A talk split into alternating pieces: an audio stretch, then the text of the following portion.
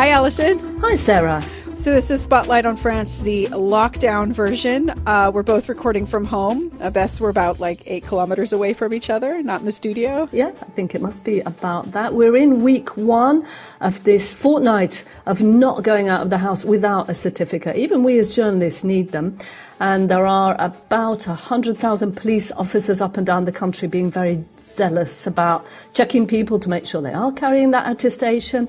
The latest polls do show, however, that the vast majority of the French approve the lockdown. So that's something. But so we're still allowed a bit outside. We're allowed to go out to do shopping, go to the doctors, and then there's a bit of exercise, uh, which is a bit vague. I've been out for a walk. It's not clear exactly how far, how long. And actually, I was just been reading a Twitter thread from the sports minister who said 30 minutes of exercise for adults, an hour for kids, but don't run for more than two kilometers. And of course, there's lots of back and forth of what does that actually mean? And it's, it's, you know, it's very confusing. It is. We're contenting ourselves for the moment. We've got a, a backyard in our building. So that's kind of handy. We can go down and do some skipping and some stretching and Tai Chi and that kind of thing. But in a way, I consider myself quite lucky. I've just had a quick trip to the pharmacy to buy some paracetamol, like loads of people. Of course, there aren't any face masks, there's no um, sanitizer gel, etc. Um, but there was quite tight security in a way. The door was open at the pharmacy, but then there was ticker tape to stop you actually going inside and the pharmacist was there with a full mask, with gloves and all dressed, you know, from head to toe in white. It's reassuring on the one hand, at the same time, it's a little bit anxiety inducing. I guess that's what these whole measures are kind of intended to be of like reassuring that yes, things are under control, but you know, we do need to be careful about this. This is serious. And we'll see how long it'll last. Um, they said it was two weeks, it'll probably be prolonged. And this, of course, is coming after a rise and an exponential rise these days in deaths and, and cases of the virus. It really got imposed, the lockdown itself, on Sunday. Of course, it was like the first full day of spring, at least here in Paris. The sun was shining and lots of people went outside, which kind of freaked out the government. It was incredible. I walked through one of these parks in my neighborhood just to get a little bit of fresh air. And it was really quite shocking to see just how many people were out picnicking on the grass, sitting really close to one another, playing, uh, really not respecting this one meter distance at all. Right, right. And that was something that the president, Emmanuel Macron, chastised us on his, in his speech on Monday. Although, to be fair, I mean, as I was saying earlier about the sports stuff, the instructions are a little bit vague. And until then, at least, especially, there hadn't been any real instructions about how to behave. We are told not to gather too much, stay a meter apart. But what does that mean? You know, don't go walking outside. Um, at that point, the only thing that had been done was, was bars and restaurants had been closed. Yeah. And it, it does feel a bit like the communication hasn't been that clear. Feels sometimes like the government is pulling in two rather different directions. In the beginning, though, they seemed to be very keen to preserve the economy and to protect businesses. And now, of course, it's preserving public health. But those two things aren't necessarily compatible. Absolutely. And I think this is something that probably governments and, and countries worldwide, I mean, China the first, are dealing with. Um, of course, now Macron on Monday says, we're at war. Nous sommes en guerre. En guerre sanitaire, certes. Nous ne luttons ni contre une armée, ni contre une autre nation. Mais l'ennemi est là. He gave a very solemn address to the nation, really trying to get us to take this seriously. Um, basically saying, bunker down with your family, and then the government will take care of the rest. And the government has proposed quite sweeping measures to help businesses, uh, 45 billion euro package for small businesses, some some loan help for for banks, um, you know, new measures to um, avoid layoffs and that kind of thing. So, you know, they are stepping in. Absolutely. But the, all the talk of war has nonetheless got people panicking a bit, especially about food shortages.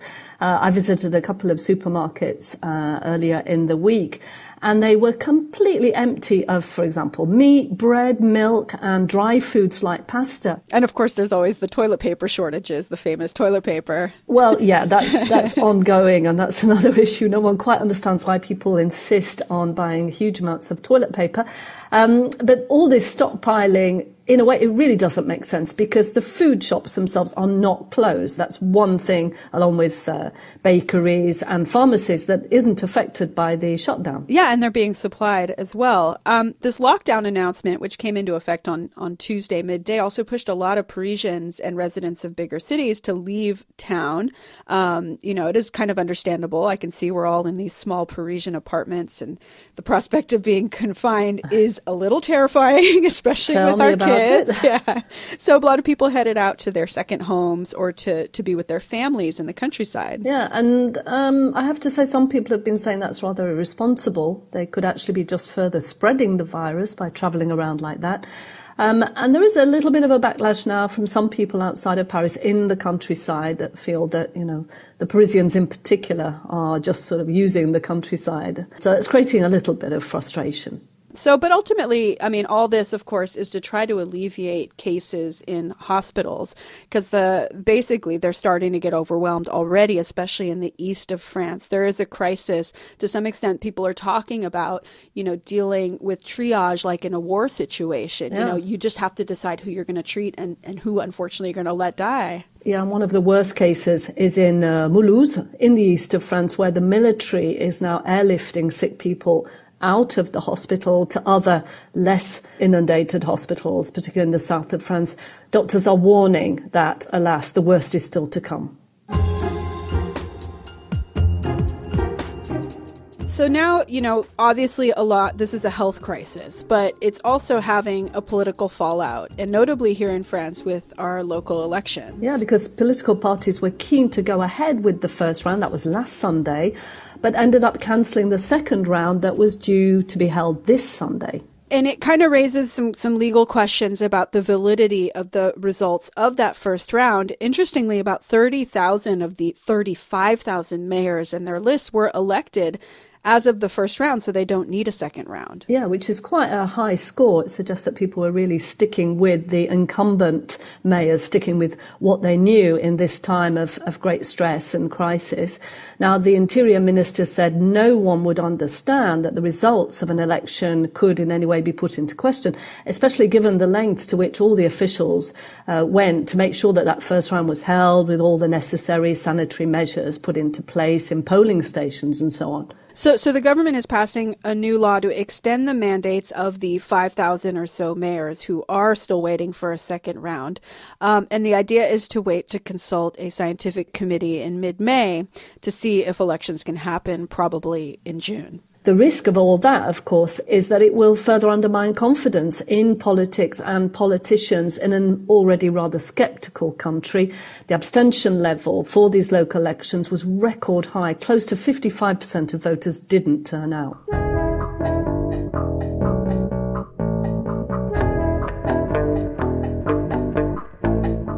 Away from coronavirus, um, since we are all on lockdown, we may as well learn something new. Yeah, one of the few good things about all of this is that people are, it would seem, reading a lot more. So, Sarah, share your discovery with us. All right, so history. Today, 74 years ago, March 19th, 1946, France turned four of its former colonies into departments um, the Caribbean islands of Martinique and Guadeloupe. Guyana in the South America, and then Reunion Island in the Indian Ocean. These territories are kind of called the confetti of the French Empire, these small territories left over from the first French colonial empire, that exploration and colonization that took place before the Revolution, um, taken up by Louis XIII and his minister, Cardinal Richelieu.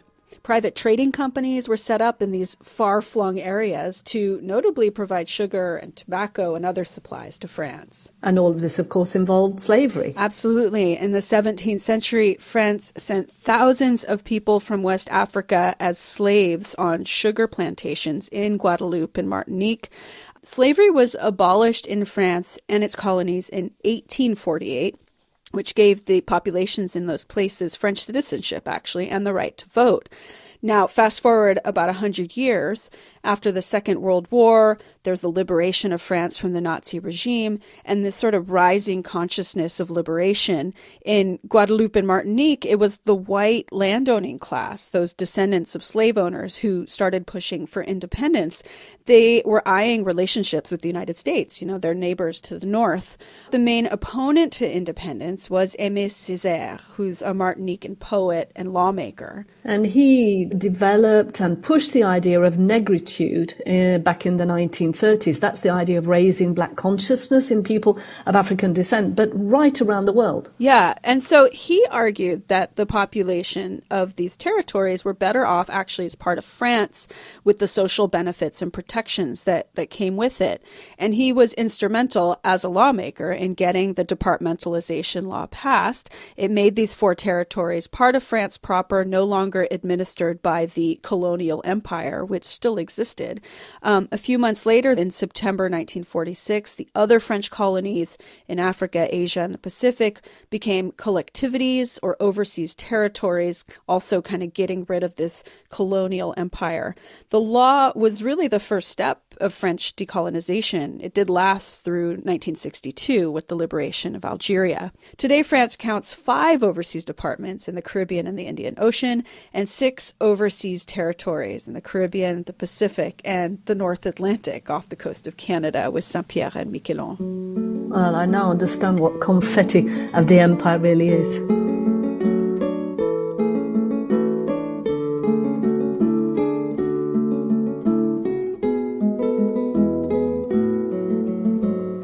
Sarah, as France settles into this period of confinement, it's giving us a lot of time to think, right? And the president himself has called on people to focus on what is essential. I guess crises kind of do that. They do, exactly. And French journalist Stefania Rousselle has had her own reckoning with what is essential after the Charlie Hebdo terror attacks back in November 2015, and then we had these toxic presidential elections where the far right came close to power. She set off on a road trip meeting people from all over the country um, to ask them about love, to try and restore her faith that there is still love out there. It resulted in a book of very telling photos called Amour, and there are a number of different portraits of old and young couples, of people who've lost their loved ones, um, of gay love, of people who are actually in love with themselves, of people who've managed to come through uh, situations of domestic abuse and go on to have more if you like, uh, loving relationships. I talked with her a little while ago, before the coronavirus, in fact. But what she has to say, to be honest, it's rather timeless and indeed universal.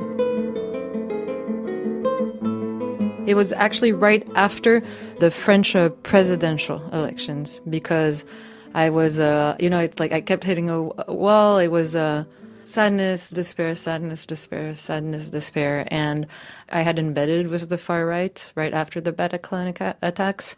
And then knowing that they might, like, Marine could be the president, I just said, you know, I can't do this. Like, I, I needed a way out. So I said, you know what? I, you know, I didn't, I didn't feel love. I didn't see love. And so I just decided to take my car and ask people one question what is love i just said ali let's go. Let's, let's go. This. So you, you, you spoke to 92 people, 92 portraits for this book. Yeah. You know, it was like for each moment of joy, there was a, a sad moment. And for each moment of despair, there was a moment of healing. You know, someone could say, so what's the definition of love? I think there are 92 people in the book. I could say there are 92 different uh, versions of love. I have this feeling that the French are not always that comfortable talking about really personal stuff. They don't always like, you know, open up that quickly. What was your point of view when you set off? Well, it went so naturally because in a way I was also, this was a very personal quest. And I think that all the people I met uh, understood that I needed answers. I know the French can be extremely reserved, and they are, but I'm reserved too, you know? So I think uh, that if people opened up, it's because we really got to know each other. You know, it's just like I think I was in a in a part of my life where I was feeling extremely sad, and I needed these answers like what is love, what is the meaning of life, and that's why I always say about well, all the people I met, it's like the movement of the resistance of love. You know, so mm. I think they understood the meaning of uh, what I was looking for. What was your opening gambit then? You literally. So basically, I would tell them, I was like, they would say, "So what are you doing here?" You know, and I was saying, "Well, you know, I'm I'm depressed. I I don't see love. I haven't seen it for years, and I need to know." What is love? What is the meaning of life? What, what's our purpose? And they, I think they, people have the same questions. They don't know. And so I think uh, that's why they said, well, you know what? Let's talk about it because I need to know too. So We actually, create- that you you were responding to a need that they had as well. Yes. So it's just like, you know, I think that people, uh, and me, you know, we always are looking for a sign of existence that we exist. It's like when we met, we would, you know, share meals together. We would cook together. We would go on walks together. And so they knew I wasn't, I wasn't there just, you know, I wasn't passing by. Like I wasn't mm. scraping the surface and they weren't either. We were together connecting. Yeah, so you mm. gave as much as you took. Yeah. It was very about sharing. So there was one guy, Nicolas Bernuy, Oh. Uh, a 41 year old, a baker and a farmer in Calvados, and he told you this was his opening line, at least the one that you put in the book. I have the impression we're not educated to have feelings. Is that a bit of a French thing? I, I think that uh, sometimes I don't want to do cliches about the French, and I think in, in this particularly uh, situation with Nicolas, I think it's um, about the, the education that he has, about not being able to show emotion, and I don't think it's necessarily French. I think it happens in, in a lot of families where the parents tell their kids to be quiet and it kills people's light. And it's actually through his love with his wife that he was able to, and connection with nature, that he was be able to feel a sense of happiness. So you went all over France, to Yeah. towns, to villages, but also to French overseas territories, to Martinique, to Guadeloupe. Yeah, yeah. To what extent was this a way for you to almost discover France? Yeah, that was amazing. Just to be able to go to Martinique and uh, and Guadeloupe and Saint Martin, I was able to really see and meet the French. Like there's this idea that the French, if we go into the cliche, are romantic. It's ideal. Oh, c'est l'amour, you know. And uh, no, it's difficult. People are having a very hard time to make ends meet, to pay. Uh, you know, for the for their mortgages areas. and anywhere. I, I slept in the in the social housing, the, in farms, and in little towns uh, that you've never heard of. You know, I slept at uh, Pascal's house. You know, who would wake up at 3 a.m. to to go uh, prepare some uh, sauce for your frozen food. You know, and and they work. Uh, it's these factories where it's non-stop. You know, so they work from three to eight, and then someone takes it back because they have to work on all these machines. So what I'm saying is that there's this idea that there's this French love that's super romantic, ideal forever, but it's just like they not ha- true. It's not true. People are exactly like anyone, like saying that you know they have doubts about their ability to love, to be loved, and I think that you actually. That's what I saw is that there's this big, deep needing connection, and I think that you could actually see that uh, with the movement of the yellow vests. People would meet up again. It's as if, and they were neighbors and they had never seen each other. And there's this woman I met called Laurence in the um, the Pyrenees Mountains in the south of France, and she told me, you know, I was uh, leaving and I opened uh, my window and she looked at me and she said, "Stefania, vive la résistance," you know, and it's just like I think the French have this deep uh, feeling of uh, needing and are and actually are part of a big movement of this uh, resistance. I would- Wanting to reconnect with one ex- another. Exactly, exactly, because uh, people are suffering a lot in France, Mm. and I'm not saying that uh, they're not happy; they're just having a hard time, you know. And I think that the Yellow Vest movement was a wonderful way for them to say, "Yes, you you actually exist," you know, and people forget that. So I think uh, this is I, it's sort of an, an ode to the French and how. Uh, I mean, this is this. What I did is about love, and I think that uh, these people are really trying to fight this darkness that is coming upon them. It became the yellow vest for some, and for some, they'll be, you know, talking to their neighbor. Did you find any regional differences in the way that these 92 people talked about love or opened up? Was there, you know, sort of map of France through through the, the theme of love?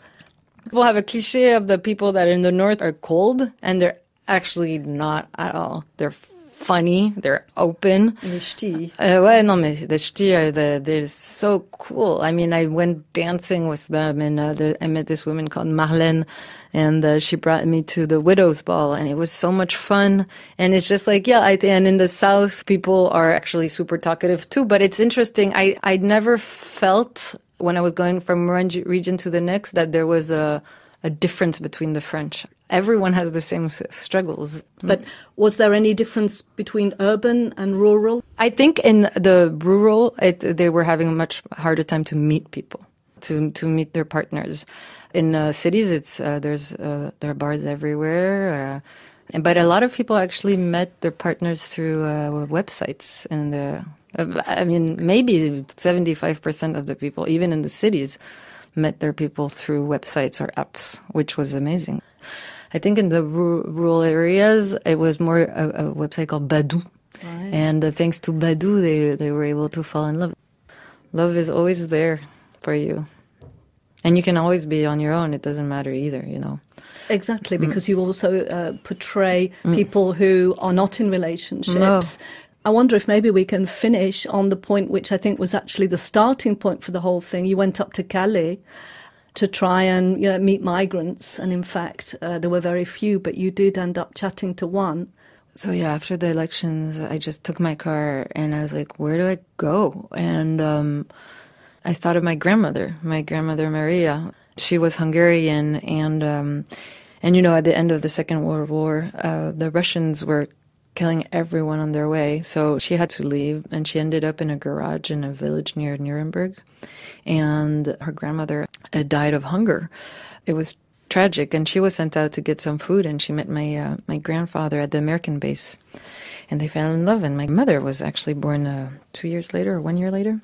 And so that's why I decided to go to Calais because uh, a lot of people there are uh, you know, living in the woods, hoping to reach uh, the UK. And so I thought, you know, I really would like to know what their feeling about love is.